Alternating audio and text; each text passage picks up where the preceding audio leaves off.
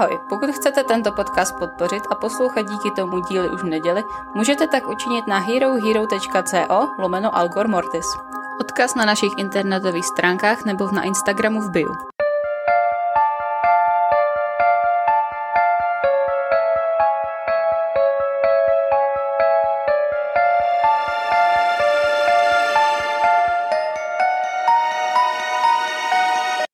Vítejte u prvního adventního speciálu roku 2021. Jej. Což znamená, že je to náš devátý adventní speciál. Hmm.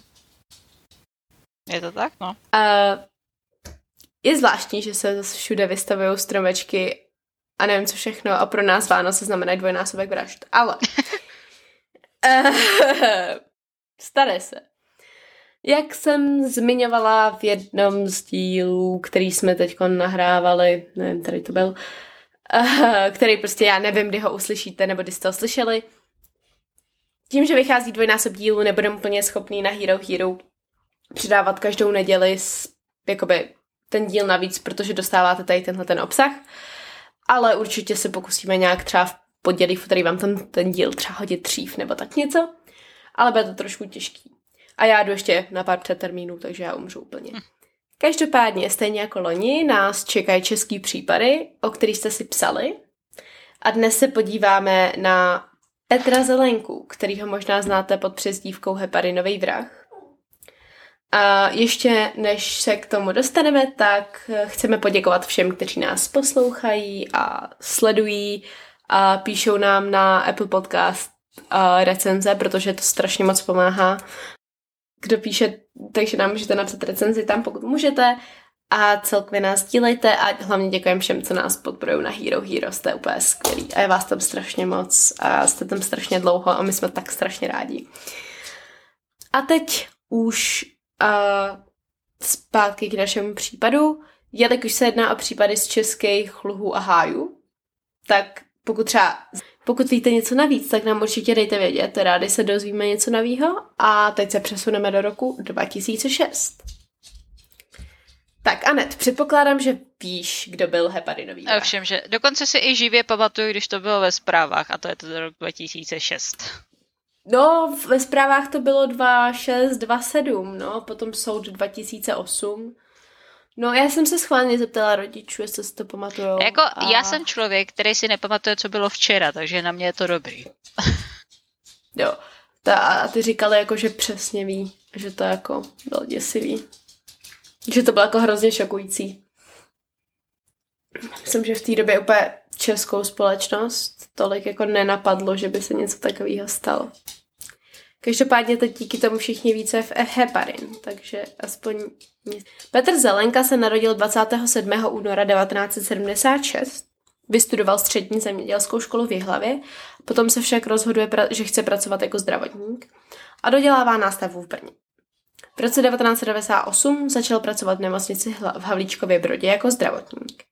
A v roce 2005 potom odmaturoval v oboru všeobecné zdravotní, vše, v oboru všeobecná zdravotní sestra a začal pracovat na anesteziologickém a resuscitačním oddělení jako vedoucí sesterských směn, tedy ARU. Dále budu používat ARO. A ještě jedna informace, Petr Zelenka byl gay a obhajoba tehdy, stejně jako někteří psychiatri, tři se snažili to spojit nějak s jeho nejistotou v samu sebe a on jako nebyl se svojí sexuální orientací moc smířený, už kvůli tomu, že jeho otec s tím měl jako velký problémy. Ale já osobně si myslím, že se to z těch zpráv tehdy mohlo prostě vynechat, že to je úplně jedno, protože to nemá co dělat s tím, že zabil puchý kolik lidí. Ale protože to najdete, tak jsem to jenom chtěla říct. Vím o tom, abyste o tom věděli taky. Ačkoliv si teda dovedu představit, že v té době mohla být ta jeho orientace špatně přijímaná, a rozhodně mi nepřijde úplně v pohodě, jakým způsobem se s touhle informací jako manipulovalo v médiích v tobě toho případu. Přece jenom je to rok 2006, to je ten stejný rok, kdy se um, zákonili registrovaný partnerství, takže to bylo jako relativně žhavý téma. V květnu roku 2006 si primář anesteziologického a resuscitačního oddělení Pavel Longin všímá, že v poslední době objevuje v jeho péči podezřele mnoho pacientů z případy velkého krvácení. Nejspíše první obětí byl Milan Škoudil, kterému podle vlastních slov Zelenka podal třikrát heparin, protože chtěl vědět, jak bude účinkovat a řekl také, že nechtěl, aby pacient zemřel, ale že prostě uh, ho zajímalo, co se stane. Milan Škoudil tehdy tenhle ten útok, bych tak řekla, přežil. 11. června téhož roku vykrvácel a zemřel 68-letý uh, František Škvařil. Zdá se, že se tehdy jednalo o první jako oběť vraždy Petra Zelenky. Um, respektive tedy první oběť, teda, u který to skončilo teda úmrtím, rozhodně se nejednalo o první oběť. Jak možná víte, heparin je látka s antikoagulačními účinky, což znamená, že se jedná o něco, co zabraňuje srážení krve. Jde teda o skvělou pomůcku, například při operacích na otevřeném srdci, aby nedošlo ke sražení krve a třeba infarktu myokardu nebo nějakým jiným problémům. A taky se občas používá při léčbě bercových vředů a tak. Heparin se podává injekčně a vyrábí se z tchání poražených zvířat, třeba z prasečích střev nebo z kravských plic. Ačkoliv je to prostě skvělá pomůcka, je důležitý dávat pozor na dávkování a celkově se musí kontrolovat, jak se používá. Protože například u pacientů po operaci s oslabeným imunitním systémem, kteří mají velký rány, může dojít fatálním výsledkům, může dojít k smrti. Přesně o to nejspíš Zelenkovi šlo. Když začal heparin pacientům podávat, on jako věděl, co by všeobecná zdravotní sestra, co se stane.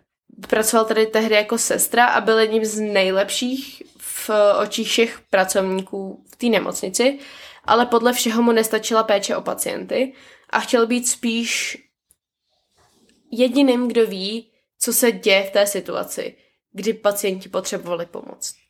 Při podání heparinu, po kterém u pacientů po operaci došlo k masivním krvácením, byl tedy často přímo v akci a mohl pomáhat. A František Škvařil tedy nejspíš neměl úplně zemřít, ale prostě nepřišel podání léku. Zelenka tehdy uvedl při výslechu motiv, jeho touhu potom sledovat doktory, jak selhávají. Těšilo ho, jak bezradní jsou a snaží se bojovat o pacienta nebo o život pacienta. Takže v tuhle chvíli on ještě říká, že jako nechtěl, aby ten člověk zemřel, ale tím, že umírá, tak on zjišťuje, že má jakoby, dává mu to ještě větší moc. Líbil se mu ten pocit té nadvlády a pokračuje. Následuje tedy další oběd Zdeněk Němec, kterému byl heparin podán dvakrát. Eh, pacient tehdy pokus o vraždu, jak to policie a soud později vyhodnotí, přežil. Následně zavraždil Marii Henslovou a Pavla Tláskala. U všech obětí uvedl, že si je vybral náhodně. Šestou obětí byl Jaroslav Kolmajer, který zemřel tři týdny po podání heparinu právě na následky boje s krvácením. A soud tenhle případ potom vyhodnotí, co by vraždu dokonanou. Heparin podal i Jiřímu Ruprechtovi, ten přežil, Ivo Řípa takové štěstí neměl a po podání jedné dávky heparinu podlehl krvácení. Další oběti, které přežily, byly Markéta Žáková a Karel Herman.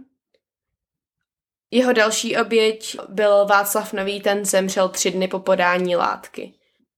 U něj je to prostě opět jako vražda jasná. U Hermana a té Žákové tam si nejsem jistý, jestli, jistá, jestli to bylo potom jenom jako nedokonaná vražda, nebo jestli to vůbec jako neřešili. Ale myslím, že to byla jako nedokonaná vražda, souzený všechno. Následovala Věra Horáková, která přežila první i druhou dávku heparinu, nakonec ale později, o tři dny později umírá a její smrt není považována za vraždu, protože nejspíš podle pitvy zemřela sice v důsledku oslabeného systému, možná z toho krvácení, ale na něco jiného. Takže se jedná jenom o pokus o vraždu. Dále se pokusil zabít Marii Doležalovou a Jaroslava Motla. V, v srpnu si primář Longin dal dohromady, že ve spoustě případů krvácení se zjistilo, že se jedná o předávkování heparinem. Z 40 případů smrti na, jako na vykrvácení 23 heparinových a právě v těch 23 případech měl Zelenka službu. V září, kdy měl Zelenka dovolenou, pak nápadná úmrtí ustala. 24. se vrací do práce, už ten den vpichuje heparin té další pacience, té Marie Fialové. A já myslím, že ona pak 26. na to um, umírá, nebo jí dává další dávku. 26. září je tedy Zelenka propuštěn po rozhovoru Longina se s ředitelem nemocnice. Nemocnice pak 16. října posílá policii trestní oznámení, ale na neznámého pachatele. A právě protože se jedná o nekonkrétní oznámení, policie mu nevěnuje takovou pozornost. 1. listopadu Zelenka nastupuje do Jihlavské nemocnice, kde tehdy jakoby nikdo netuší, koho přijmuli. A tam si nejsem, tam pravděpodobně z začátku se nic nestalo, nebo ještě jako neměl takovou možnost se dostat těm pacientům. 27. listopadu pak policista, který měl případ na starosti, uh, si toho případu všímá a začíná ho prošetřovat. 28. listopadu se spojuje s právničkou Havlíčko-Brodské nemocnice a tam mu sděluje, že může vyslechnout ředitele nemocnice 6. prosince. A 29. listopadu, tedy den potom, co vlastně policista mluví s tou právničkou nemocnice, sám primář Longin, který přišel na tyhle ty vraždy, kontaktuje policii po té, co se doslechne, že policie začala ten případ řešit a dává jim Zelenkovo jméno a ti ho dva dny na to 1. prosince zadržují v jeho nové práci. Eh, kde se ke všem činům přiznává. 3.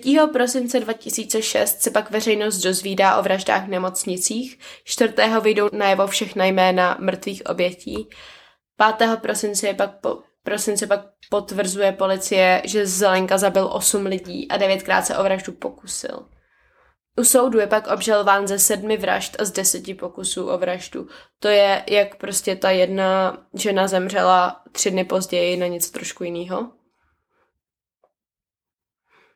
A 21. února 2008 byl pak Zelenka trestním senátem Krajského soudu v Hradci Králové shledan vinným a odsouzen trestu odnětí svobody na doživotí.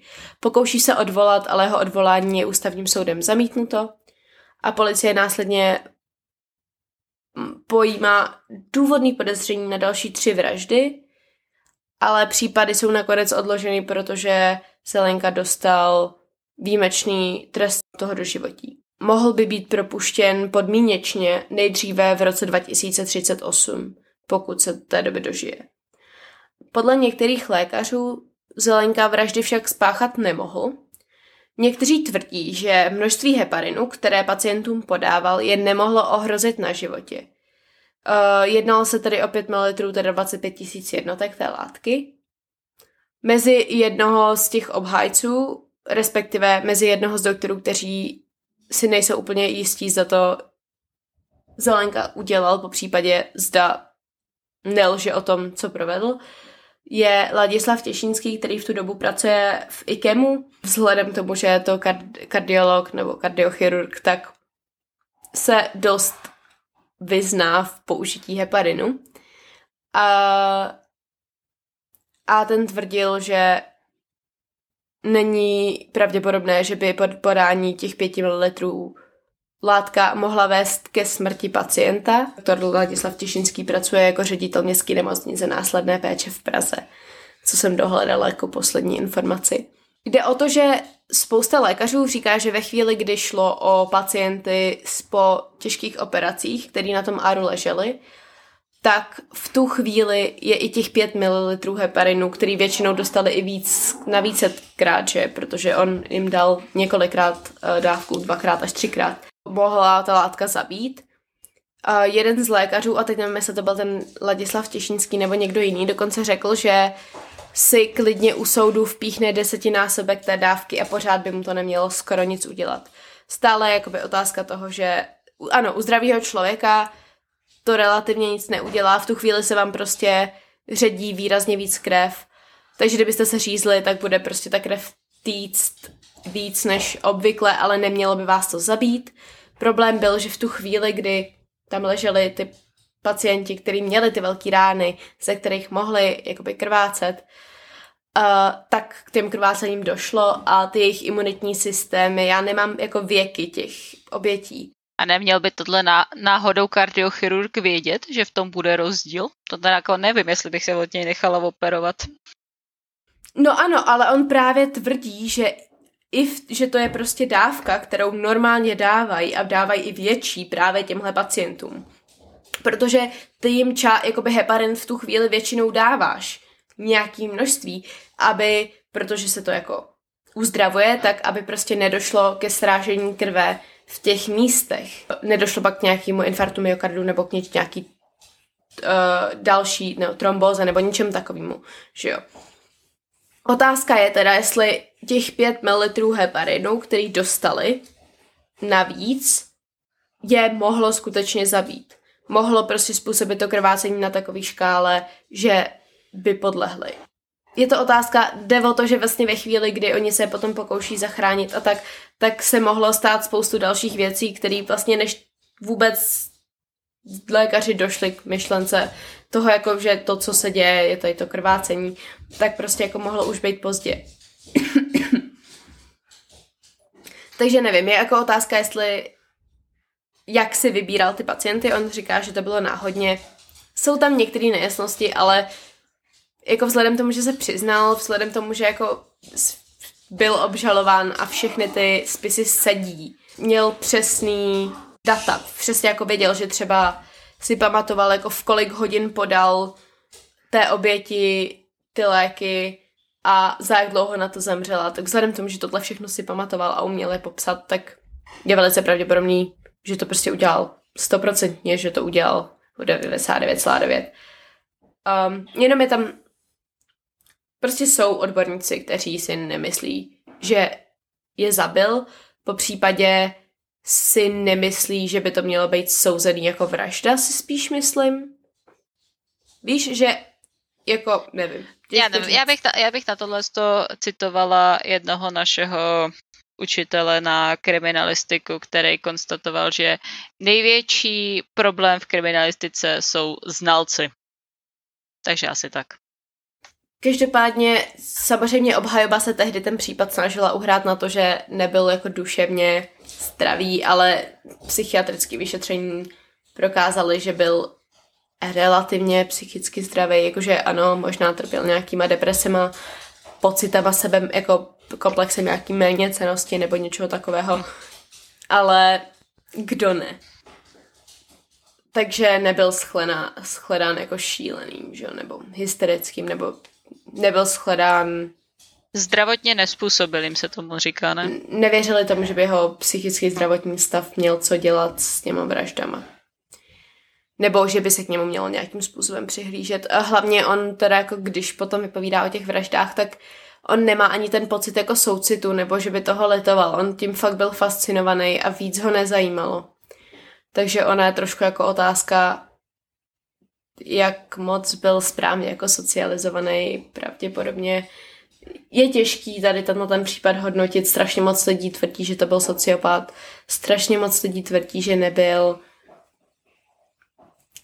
Někteří říkají, že byl jako trošku sebestředný a měl jako god komplex. Je to otázka. Rozhodně to jako nebyl v pohodě člověk, protože v pohodě člověk prostě jako nevraždí pacienty na áru, ale nevím, neřekla bych, že ta, to psychopsychické rozložení mělo tolik co dělat s těma vraždama. Jako spíš, že možná prostě to byl člověk, který ho měl možná odchytit dřív. Uh, jde o to, že je prostě problém, že ačkoliv ty práce v těchto těch takzvaně jako pink collar uh, zaměstnáních typu sestra, sociální pracovnice, uh, pěstounka nebo prostě pěstouni a takovýhle práce, které jsou vyloženě, říká se tam prostě ten jako růžový límec, práce primárně viděný jako ženský, uh, který mají určitou jako úroveň, řekněme, ale zároveň jsou jako trošku podřazený nějaký autoritativnější práci, tak jsou to stále práce, ve kterých ty pečovatelky mají extrémní, uh, nebo pečovatelé celkově, mají jako extrémní nadvládu nad tím pacientem, nad tím ošetřovaným protože většinou to bývá jak fyzická, tak třeba psychická. A mají moc v té situaci a často se stává, že většina, jako ano, měli jsme třeba i doktory smrti, ale většinou jsou to sestry smrti, že Většinou jsou to prostě uh, tyhle ty andělé smrti bývají většinou, nejsou na nejvyšší možné pozici. A dost často je to prostě o tom, že lidi, kteří mají potřebu ubližovat, si můžou vyhledat tohleto zaměstnání právě kvůli té moci, kterou mají nad tou svojí obětí. Uh, oni si tak jako nemusí ani myslet, že, že těm lidem ubližují. Oni si dost často myslí, že jim pomáhají naopak.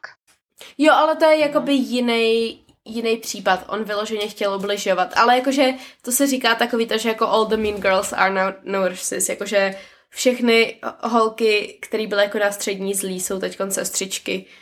Samozřejmě, že to není pravda a jako práce sestry je extrémně náročná a já obdivuju každou, každou osobu, která do toho jde.